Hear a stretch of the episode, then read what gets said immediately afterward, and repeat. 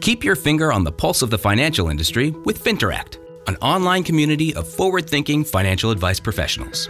Finteract is your digital hub to stay on top of trends, start conversations, connect with fresh perspectives, and gain valuable insights from peers.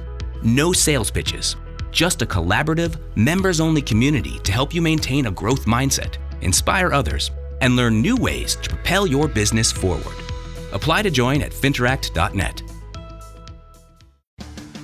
Welcome to An Industry in Transition, the must listen to podcast for financial advisors and industry leaders from Tony Sirianni, the CEO and publisher of Advisor Hub, where we explore the week's news and events and put our ever changing business into perspective. Tony is joined each week by industry leaders, mavericks, and disruptors who give their take on our industry and their thoughts on where we are headed. If you want to remain relevant, you can't miss it. Now, here's your host, Tony Sirianni.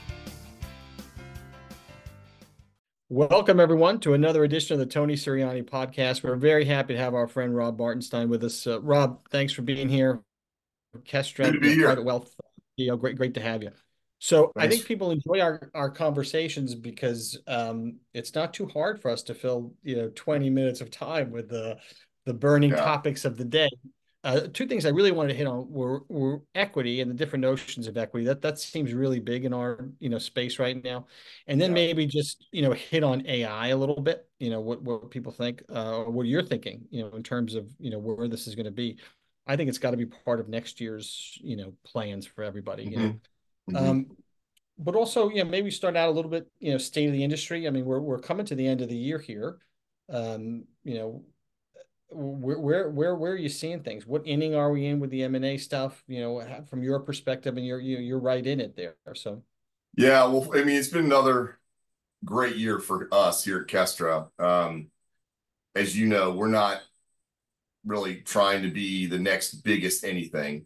Um, we're we tend to kind of work with fewer larger advisors, which is great, and it's a it's a great way to to um, create a business, a shared partnership with advisors. And it's been, you know, look at that trend, as you know, we were early, right? but uh, but as things have progressed, it's really kind of taken off. And I, you know, I'm looking at year over year numbers going back to about 2018, and it just goes parabolic, um, yeah. right about there. So each of the big firms has kind of taken their turn in the in the woodshed, so to speak, with with advisor departures, and that's a yearly kind of thing. Um, last year, I think the big for us at least, the big surprise was Edward Jones. We we had not worked with any Edward Jones advisors previous previously, and um, all of a sudden, it seemed like everybody we were talking to was coming from Edward Jones all over the country and and Merrill, and it continues to be Edward Jones and Merrill this year. Has continued to be Edward Jones and Merrill this year. Although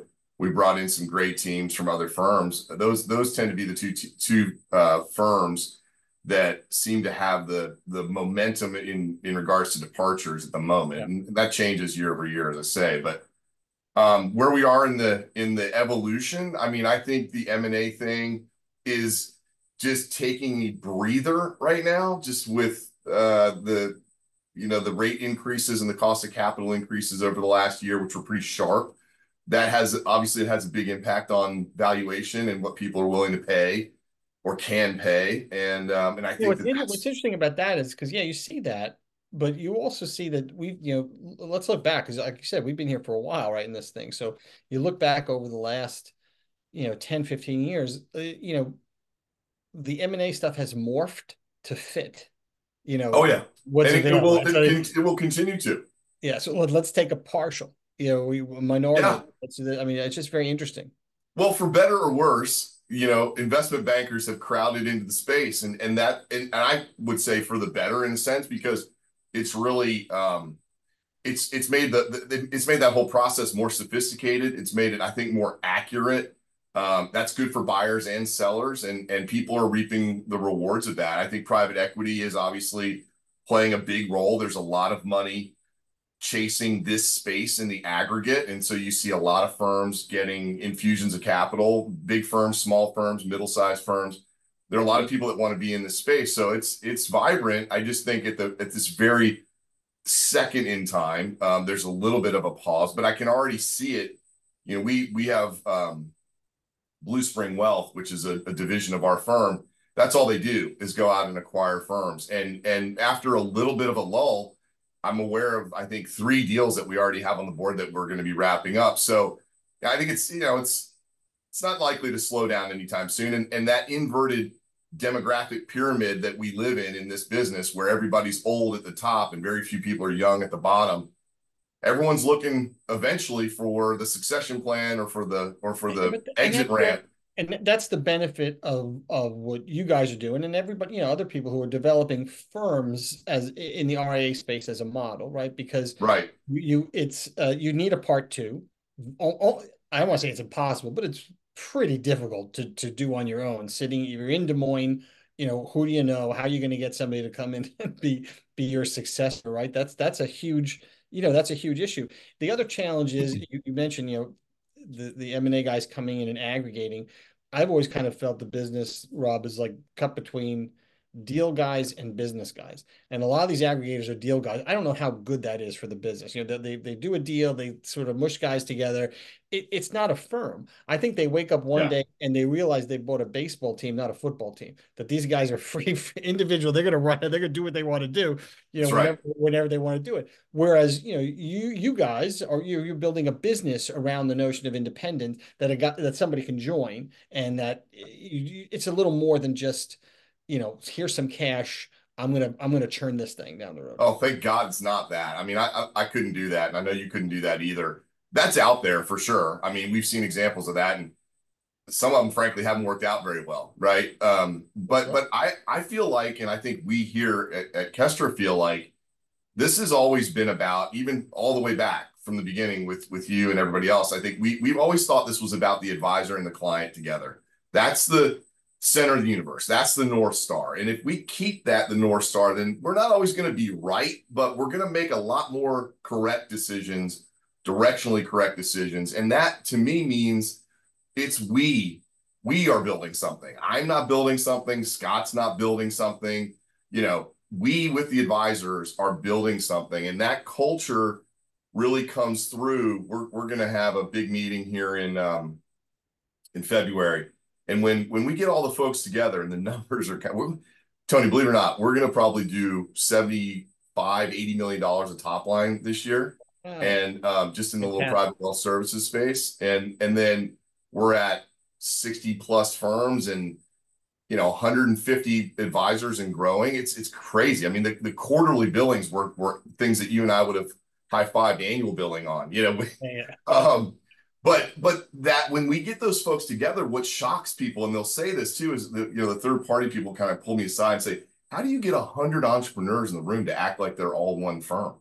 And it's not because we're cajoling anybody to do it. It's just that's the that's the environment. So you're right. You can choose you can choose aggregator deal money driven stuff or you can choose build a business and you know we've obviously chosen to build a business yeah well we've also worked with uh, advisors for a long time and i think there's a I don't know, you read the wrong kind of newspapers or something that's, and you know, even with us, there's always, you don't write about advisor had a great day. There's always a, you know, this guy did something right. whatever. So, right. uh, you know, there's an element out there of, you know, advisors are being kind of rogue or rogue independence, but they, I think they love being part of a team. You know, my experience yeah. has been that, you know, and that's why, you know, Morgan Stanley, they're not going away. They have a they right. have people like to be part of, you know, right. something bigger than themselves. I just think that, that that's that's that's human nature. The fact that you can get them to be part of something bigger, big, let them blossom entrepreneurially, that's the trick. And I'm not. That's and right. places are, and that that's where you can differentiate, right? And, and I think I think we've always said, it, you know, the folks that want to work with us, they want to be independent, and they don't want to be alone, right? So that some people want to be independent and alone and there's nothing wrong with that. That's just a that's a style and there are a lot of styles to as many people as do this business that's how many ways you can do it and that's always been true. Um, but we just attract a certain kind of advisor and that's what's great for us and and there are a lot of great firms in this space that are helping people go independent. We are not the silver bullet or the you know one stop answer for everybody but what we do i think you know we do it consistently. Yeah and i i think that that that's the thing that advisors yeah look for from your point of view right all you want is a look you want the right guy to take a look that's all and and the right guy the right or girl or gal yeah, gal guys, well, men and women take a look, and if they if if they if they do and they and they fit, you know that that's that's the trick. It's not. Yeah, it's not. For, and I it's not and, and you're right. You're 100 percent right. And I think one of the things that I'm careful to try to say to folks when we're when we're having those early conversations is, as much as I can, I'm really not trying to sell you on this. I'm trying to educate you about how it works and why it works. And if that resonates with you, then we've got something to talk about. And if it doesn't, that's okay. You know. Uh, well, it's interesting. One of the things that that you've done from the beginning a little bit differently is the real estate. Yeah. So talk about that a little because you don't that, that you don't. I'm just thinking differentiators. You know, for you. Guys. Yeah, we well we sure didn't start there. out planning to be a REIT, but but we become one. So um, you know, closing in on about 100,000 square feet around the country the hard way, about, you know, 2,000 or so at a time. But um, yeah, I, look, I think we're the only firm that does it end to end from day one till forever. And no, I think that, I think that's true. I'm, I'm, just trying to think of others. You know, they're really, yeah. really, at least nobody doing the ecosystem like you are. And right, it's just because well, it's too, well, hard. It's too hard. Yeah, our position has always been let's narrow the gap from being in the wirehouse as an employee and wanting to be independent. Let's narrow that gap as close as we can so somebody can step over. They don't have to leap into the void. Right. And leaping into the void, if you've been an advisor for 25 years and successful and never had to rent or build commercial real estate, that's scary stuff. You know, you don't you don't know if you're hassle. Be... At a minimum, it's a it's a pain. You at a minimum, it's a tremendous pain. And at worst, you get you know, taken for a ride in a way you didn't understand or anticipate. But at the very least, in our program, the economic risk of that entire enterprise is on our side of the ledger. And we have a project management team that does that. They're pros at it. That's what they do. They they find it for you. You pick, you know, you point, that's the one I want of the 10 choices. I want that one. Okay. We go into work with the landlord, negotiate everything up and then the project management general contractor guys come in behind it and build it to suit what you want as the advisor and then we pay the rent and take care of it forever yeah yeah that, it's a big deal I, I, appreciate you pointing that out i mean I, I forget that you know that's we've been doing it so long i forget that that's a unique thing but but honestly i think it makes a big difference yeah, and that, that, I was just thinking about that because you said you sit down, you're not trying to talk guys into it, but that those are the things you should be telling them, right? This is the you're gonna. There's a lot of big world out there, yeah. And I think to sort of deal people from business people making that separation in advisors minds you know is critical there was a big thing you know when, when we were at the wirehouses all the time it was like the sports analogy when when the the, the the player says, you know, every time I say it's a business, you say it's a game. Every time I say it's you know, the owner, every time he says it's a game, it's a yeah. business, right? You know, when you when you when you want them to come in and and and uh, you know get you a new uh, assistant, they're like, it's your business. You're an entrepreneur. business right? You do it. You, you do it. And then when yeah. you say, I need a better payout, like it's a, hey, it's it's it's it's a business. We can't be we can't be doing yep. that. Yeah. You're an employee. So it's the employee yep. versus entrepreneur thing, you know, and that that's a struggle to get over. For sure. We're we're really focused on trying to be the hospital and let the advisor be the surgeon. And you know, they want to come in every day and operate. That that's what they do best. That's what they like to do. That's why they're so highly regarded and that's what we want them to do. We don't want them to, you know, sterilize equipment and wheel the guy to the curb. You, they want to perform operations. So that's try that's the environment we're trying to provide. So it's it's an echo of what they've always had from a support standpoint, with a much friendlier face attached to it, and and a lot and people that are anxious to serve them because these are independent contractors and they are independent and they can go anywhere they want anytime they want. So it's it behooves us to get up every day and get after it on the service side, and th- and that's a very virtuous cycle, right? I mean, it's just like when you were an advisor and you had clients; they could leave you at any moment for any reason, and this is the same. Yeah, yeah, you gotta you gotta work at it. And I yeah. and that, I'm back to the aggregator guys. I'm not sure they understand that when they when they develop these things. You know, no, I think you're right about that. A, it's a lifestyle. You know, it's a yeah, it's a get up every day and get at it kind of thing. Yeah, yeah, for sure. So when I, I look over next year, I haven't written out my um you know predictions of you know where we're going, but I'm looking forward to that. That's gonna be it's gonna I, I have it in my head. I just have to find okay. the time okay. Uh, but one of the things is that I'm looking at is AI. So yeah. it is a. I'll, I'll just briefly tell you kind of what you know some of the basics from my point of view. you know, it's a tool, right? It's not a, sure. it, it, it can't look back. That's the good news for us right now. It can't, I can only look back. I mean, it can't look forward. It, it, making a prediction is not going to be what it's, what it's about. But right. when I look at some of the systems that AI has now, they're getting close, right? So it's, it's not, this is not robo advising, which I think you and I both thought was a joke, right? So right this is AI, I think, has real application. So at our events that we did, we had advisors coming in. They were saying uh, simple things like a newsletter used to be the, the, the worst pain in the ass job on the team. Nobody wanted to do it. Goes you know once a month to the the the, the lowest paid employee has to put it together, right? Right. employee, and then um, now they do weekly because they can they can. And so now they have a great weekly newsletter. It takes two minutes. It doesn't take seven hours of cutting and pasting, right? The, yeah. Time and they go and you have uh, you know these AI things where you can put in you know take your your your investments, put Iran uh, um, or Iran or uh, Israel Hamas war, and it'll tell you which ones are could be impacted. You know, potentially. You know, that's pretty valuable. You know, stuff from an AI perspective. Yeah. And it, I've I've been asked this maybe a half dozen times recently by advisors. You know, is this going to take away our job? Is AI going to take away our, our job? So I've come to conclusion I'm not going to, I would say, if you don't adapt to the tool of using AI, you are going to lose your job. AI will take your job. The advisors that know how to use it are going to take away your job. Because if you just yeah. sit there with it, you're going to have a problem. This I may be a this this may be a horrible way to try to express my thoughts on this, but there the movie was uh, was Avatar, right? Remember that? and the and the bad guy had that big exoskeleton thing that he rode around in. I, I think that AI in a way is kind of like that for advisors. You know, it's it's not going.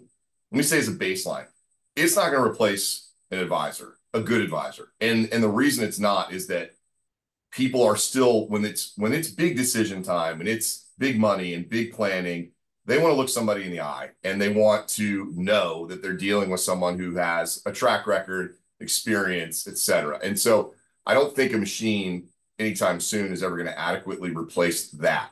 But I do see AI as a great way to augment what you're already doing. And a great example might be um, there are a lot of financial planning suites of software out there AI could be woven into that to prompt the right kinds of questions that an advisor might have missed based on previous inputs. Um, yeah, you, you, see you a know, lot of compliance applications, a lot of Reg BI. Compliance for sure. There's, I mean, there's already a, a, firm out there. I think it's doing a great job. I think it's called Seeker that is working on AI for compliance, which will be super helpful um, for advisors and for firms just trying to you know manage all the regulatory requirements there's a there's a software out there called Holistiplan, and I don't want to be, you know, I'm not like shilling for anybody, but I'm I'm aware of the effectiveness of that's a tax planning yeah, software yeah. that uses AI to examine a client's tax return. And we we've had advisors have tremendous amounts of success with that. Even working with CPAs, they're not threatened by it. They're in other words, it's giving good recommendations and they're they're uh, they're appropriately delivered. So I mean, I think AI ends up being a force multiplier if used properly by advisors. I don't think the, it kills the business. The trick is that you know one of the the the wraps always on the independent space versus the you know the wires, and certainly when you're in a wirehouse, they tell you this every day. But that there's you're going to have a diminution in technology when when you leave, and I think you know AI could be a point like that where you're where right. you're saying you know whereas i think i've always felt that you're you're more nimble right right so just where do you think that sort of lands in terms of uh, maybe being another dividing point in technology between the large wires making investments in ai well they clearly have large budgets right and they're not afraid when they bite down on something they're not afraid to pour money into things so they may be, you know, it's funny, like you go back to the early 2000s or the late 90s, Merrill had that massive budget. They made that massive tech spend. They led the industry and it was amazing. And it actually helped the industry because other people copied what they did. And course, there, were, there were a lot of good innovations there. Yeah. It, it ultimately ended up, the firm ended up being sold for more than they spent on the technology, which is sort of a, you know, an irony of the 08 debacle. But um, that sort of investment in a way has had, does have the propensity to create trickle down. That, so there's that. Um, I, I don't know. I, I think that Where we're going to struggle, at least initially, and this is where big firms may have an advantage. I'm not a technologist, so I don't know.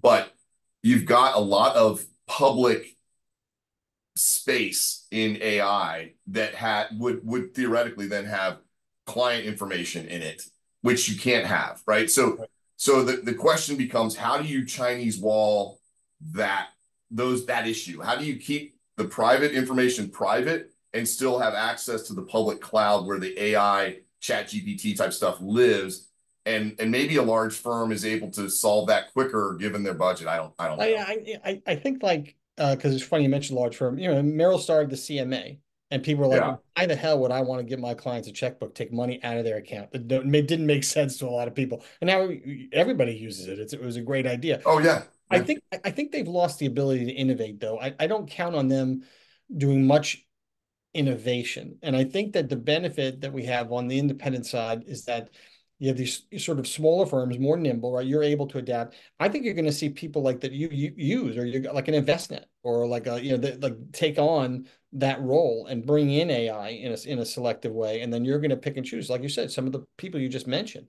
Your guys are already using it, and your guys will get to use it faster than they would as long as you. Can well, yeah. Look, I, yeah. Don't misunderstand me. I, no, no, I, I, I'm just saying in general. Yeah, I, I certainly don't think that the. Uh, the big firms have an advantage over us in, in the aggregate. I think being small and nimble and being cloud based as we are is a huge advantage. And that's been proven out, you know, year over year over year for the last several years. So, so you're right. I think that if, if we're talking about practical application, we are definitely going to be first. Um, we're definitely going to have the, as an industry, I'm saying, you know, yeah. the independent space, we're going to have the people that are out there testing this stuff playing with it, getting used to it, integrating it into their practices way before the kind of the the um, what do we call those people? The business prevention units back at the at the old firms. You know, I think the pressure. I think the pressure is going to go that way. I think the pressure is going to come from you guys.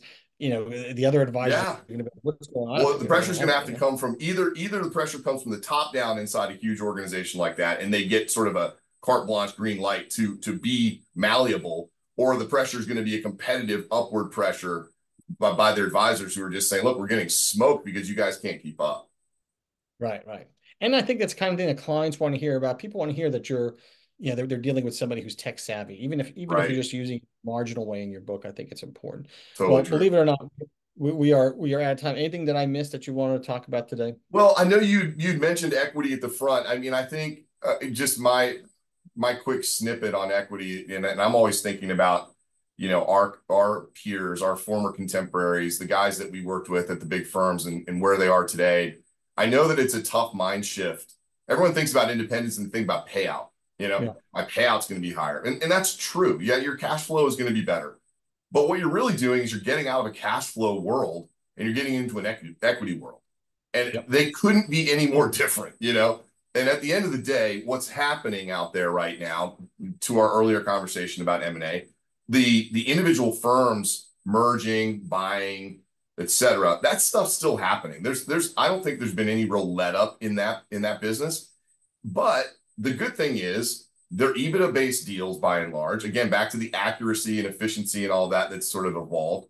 That's great and they're and they're going you know these businesses advisory businesses that are advisory based that are clean and well run and systematic i mean those multiples are anywhere from probably low six to high 12 right mm-hmm. so so what what i what i always try and get folks to remember as they look over the fence and that's who i think i'm talking to here um, is that yes cash flow will be better for sure um, but you are going to now own an entity that at some point in your lifetime could generate 5, 10, 15 million dollars of EBITDA at a 10 multiple. You do the math. I mean, I'm a, I'm a lawyer like you. I, am not great at math, but um, the, the, that's not hard math to do.